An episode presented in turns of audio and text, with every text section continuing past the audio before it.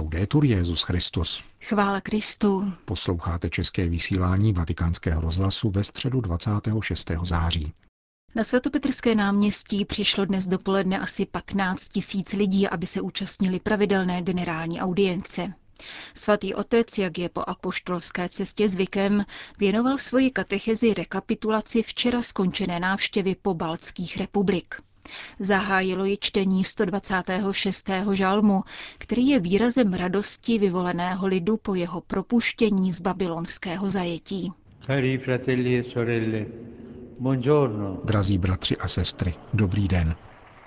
Nei giorni scorso ho compiuto un viaggio apostolico in Lituania, Lettonia e Estonia. V těchto dnech jsem vykonal apoštolskou cestu do Litvy, Lotyšska a Estonska u příležitosti z tého výročí nezávislosti pobaltských zemí. Ze sta let prožili polovinu pod jihem okupací, nejprve nacistické, pak sovětské. Tyto národy vytrpěly mnoho a proto si je pán zamiloval. Tím jsem si jist. Děkuji prezidentům těchto třech republik a občanským představitelům za skvělé přijetí, kterého se mi dostalo. Děkuji biskupům a všem, kteří spolupracovali na přípravě a realizaci této církevní události. Moje návštěva se konala v kontextu značně odlišném od toho, se kterým se setkal svatý Jan Pavel II. Mým posláním bylo zvěstovat opětovně o něm národům radost z Evangelia a revoluci v lídnosti a milosedenství, protože samotná svoboda bez lásky, jež vždycky pochází od Boha, nedokáže dát životu smysl a plnost. Evangelium, které dává ve chvílích zkoušky sílu a živý zápas za svobodu, se ve chvílích svobody stává světlem pro lidi, rodiny i společnost na každodenní cestě a solí, jež dává všednímu životu chuť a chrání ho před nákazou průměrnosti a sobectví. V Litvě tvoří katolíci většinu, zatímco v Lotyšsku a Estonsku převažují luteráni a pravoslavní. Mnoho je také těch, co jsou náboženskému životu vzdáleni. Jde tedy o to posílit společenství mezi všemi křesťany, které se rozvinulo v těžkých dobách pro následování. Ekumenická dimenze byla proto niternou součástí této cesty a jejím výrazem byla modlitba v Ryšské katedrále a setkání s mládeží v Talinu. V promluvě k jednotlivým státním představitelům jsem poukázal na přínos těchto tří zemí k mezinárodnímu společenství, zejména v Evropě, přínos lidských a sociálních hodnot, které obstály ve výhni zkoušky – Povzbudil jsem k mezigeneračnímu dialogu starých lidí s mladými, aby kontakt s kořeny nadále přinášel užitek v přítomnosti i budoucnosti.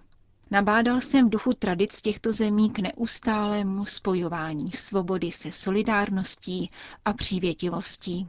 Ai giovani e agli anziani erano dedicati due incontri specifici. Mladým a starým lidem byla věnována dvě zvláštní setkání ve Vilniusu s mládeží a v Rize se seniory. Ve Vilniusu na náměstí zaplněném chlapci a děvčaty se hmatatelně zpřítomnilo moto návštěvy na Litvě. Ježíš Kristus, naše naděje. Jednotlivá svědectví ukázala krásu modlitby a zpěvu otevírajícího duši Bohu, radost sloužit druhým, vycházet za ohrádku svého já, být na cestě a umět po pádu vstát – Spolu se seniory jsem v Lotyšsku poukázal na těsné spojení mezi trpělivostí a nadějí. Kdo prošli těžkými zkouškami, představují kořeny lidu, které mají být z boží milostí opatrovány, aby z nich nové výhonky mohly čerpat, růst a přinášet plody. Ten, kdo stárne, stojí před výzvou, aby se nezatvrdil, nýbrž zůstal v mysli i srdci otevřeným a vnímavým, k čemuž uschopňuje míza Ducha Svatého, modlitba a naslouchání slova. Anche con i sacerdoti consacrati e i seminaristi incontrati in Lituania také setkání s litevskými kněžími, zasvěcenými osobami a seminaristy ukázalo, že podstatným rozměrem naděje je vytrvalost, soustředění v Bohu a pevné zakořenění v jeho lásce. Obrovské svědectví o tom podali a dosud podávají mnozí staří kněží, řeholníci a řeholnice. Snášeli očerňování, věznění a deportace, ale obstáli ve víře. Nabádal jsem, aby se nezapomnělo, střežila se památka mučedníků a následoval si jejich příklad. V souvislosti s touto památkou jsem ve Vilniusu vzdal hold obětem genocidy židů na Litvě přesně 75 let od zrušení velkého geta, jež bylo pro desítky tisíc židů předsíní smrti. Zároveň jsem navštívil Muzeum okupací a boje za svobodu a setrval v modlitbě na místech, kde byli vězněni, mučeni a zabíjeni odpůrci režimu. Bylo jich zabíjeno asi 40 za noc. Pohled na to, kam až může zajít lidská krutost, vzbuzuje pohnutí. Přemýšlejme o tom. Míjejí roky, pomíjejí režimy. Ale Maria, matka milosedenství nad Jítřní bránou ve Vilniusu, nadále nad svým lidem bdí jako znamení bezpečné naděje a útěchy. Živým znamením Evangelia je vždycky konkrétní láska, i tam, kde je sekularizace silnější. Bůh mluví jazykem lásky, péče a nezištné služby těm, kdo se ocitli v nouzi. Potom se otevírají srdce, dějí se zázraky a na pouštích rozkvétá nový život. Třemi eucharistickými bohoslužbami v litevském Kaunasu, lotyšské Agloně a estonském Talinu věřící svatý boží lid putující v oněch krajích obnovil svoje přitakání Kristu, který je naší nadějí. Obnovil ho spolu s Marií, která vždycky ukazuje, že je matkou svých dětí, zvláště trpících. Obnovil přitakání jako vyvolený, kněžský a svatý lid. V jehož srdci Bůh probouzí milost křtu. Modleme se za naše bratry a sestry v Litvě, Lotyšsku a Estonsku. Della Lituania, della Letonia e della Estonia. Grazie. To byla katecheze Petrova nástupce, který v závěru dnešní generální audience po společné modlitbě odčenáš všem požehnal. Sit nomen Domini benedictum, ex hoc nunc et usque in seculum. Aiutorium nostrum in nomine Domini, qui feci et terra. Benedicat vos, omnipotens Deus, Pater, et Filius, et Spiritus Sanctus. Amen. Další zprávy. Vatikán. Papež František adresoval poselství čínským katolíkům a všeobecné církvi. Týká se dohody podepsané minulou sobotu mezi Svatým stolcem a Čínskou lidovou republikou ohledně biskupských nominací a rovněž uznání biskupů ustanovených komunistickou vládou a vysvěcených bez papežského mandátu. V dnes zveřejněném poselství se František zmiňuje o obavách a pochybnostech, které doprovázely čínsko-vatikánské vyjednávání. Přiznává, že někteří katolíci v Číně se cítili opuštěni svatým stolcem a kladli si trýznivou otázku po smyslu utrpení, které snášeli, aby obhájili věrnost Petrovu nástupci. Papež František ujišťuje, že tato věrnost, vytrvalost ve zkouškách a další bolestné zkušenosti patří k duchovnímu pokladu celé církve. Ze své strany papež očekává od čínských katolíků víru Abraháma, který se nebál vykročit do neznáma. Neučinil tak s ohledem na příznivé okolnosti, nýbrž protože důvěřoval Bohu. Papež se zmiňuje také o podzemní církvi. Jak vysvětluje, její vznik byl reakcí na neoprávněné zasahování do vnitřních záležitostí církve a kontrolu ze strany státu a měl sloužit zachování celistvosti víry. František nicméně zdůrazňuje, že není normální formou života církve. V pasáži věnované sejmutí kanonických trestů z biskupů vysvěcených bez papežského pověření Petrův nástupce uvedl, že od nich očekává konkrétní a viditelná gesta, vyjadřující jejich obnovenou jednotu se svatým stolcem a také zachování věrnosti navzdory obtížím. Papež v tomto kontextu vybízí církev v Číně, aby vykročila na cestu smíření, uzdravení rany z minulosti a návratu jednoty mezi všemi katolíky. František podotýká, že uzavřená dohoda poprvé zakotvuje trvalé prvky spolupráce mezi čínskou vládou a svatým stolcem.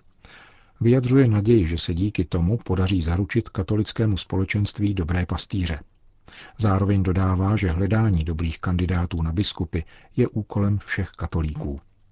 Římský biskup kromě toho dodává, že katolíci v Číně mají být dobrými občany, milovat svou vlast a sloužit jí poctivě a s nasazením.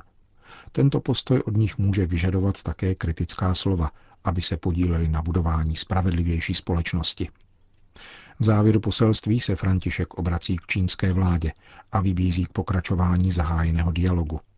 Konstatuje, že současné kontakty jsou užitečné k překonávání konfliktů z minulosti, rovněž nedávné, a mohou znamenat otevření nové kapitoly pokojnější a konkrétní spolupráce.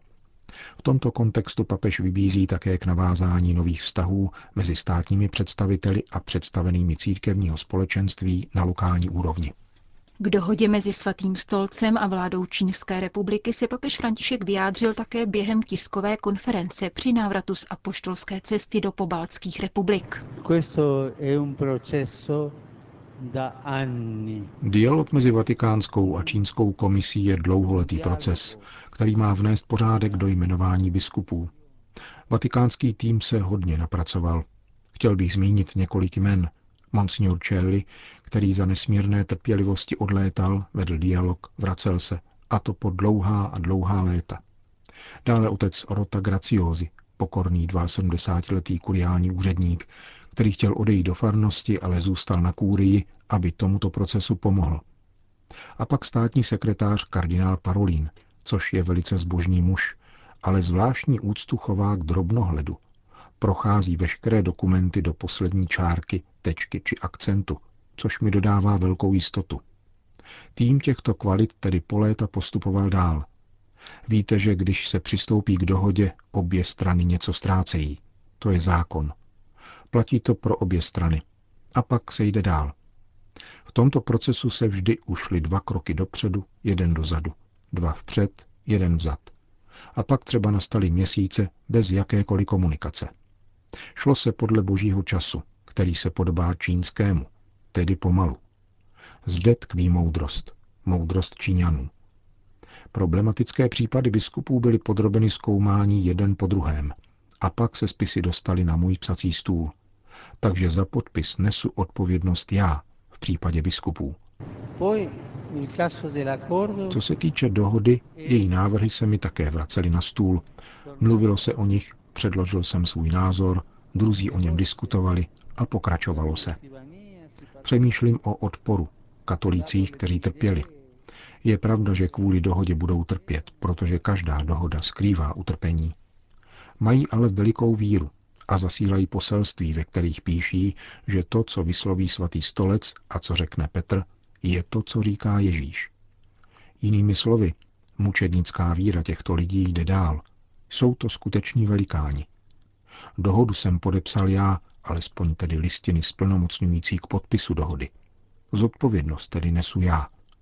Spolupracovníci, které jsem zde všechny výjmenoval, na ní pracovali více než deset let. Není to improvizace, nýbrž cesta. Opravdová cesta. Než skončím, dodal bych ještě jednu historku a popsal jeden historický fakt. Když se objevilo ono známé prohlášení bývalého apoštolského nuncia, biskupské konference ze světa mi napsali o své podpoře a modlitbě. Napsali mi také čínští věřící a jejich list byl podepsán jak biskupem, řekněme, tradiční katolické církve, tak biskupem vlastenecké církve. Podepsali ho společně a spolu s nimi jejich věřící. Za druhé, nezapomínejme, že v Latinské Americe, i když dnes díky bohu ty doby pominuly, po 350 let jmenoval všechny tamní biskupy portugalský a španělský král. Papež jim dával jenom pravomoc. Nezapomínejme také na případ Rakousko-Uherského císařství, kde Marii Terezii unavovalo podepisovat biskupská jmenování a oprávnila k tomu Vatikán. Jsou to bohu díky jiné časy, ať už se neopakují. Zde se ovšem nejedná o jmenování, nýbrž o dialog nad případnými kandidáty. Rozhoduje se o nich v dialogu, Ovšem jmenuje Řím, jmenuje papež. To je jasné. Svěřujme v modlitbě utrpení těch, kteří nechápou, anebo prožili mnohé roky utajování. Řekl papež František při úterní tiskové konferenci během zpátečního letu v Stalinu do Říma. Končíme české vysílání vatikánského rozhlasu. Chvála Kristu. Laudetur Jezus Christus.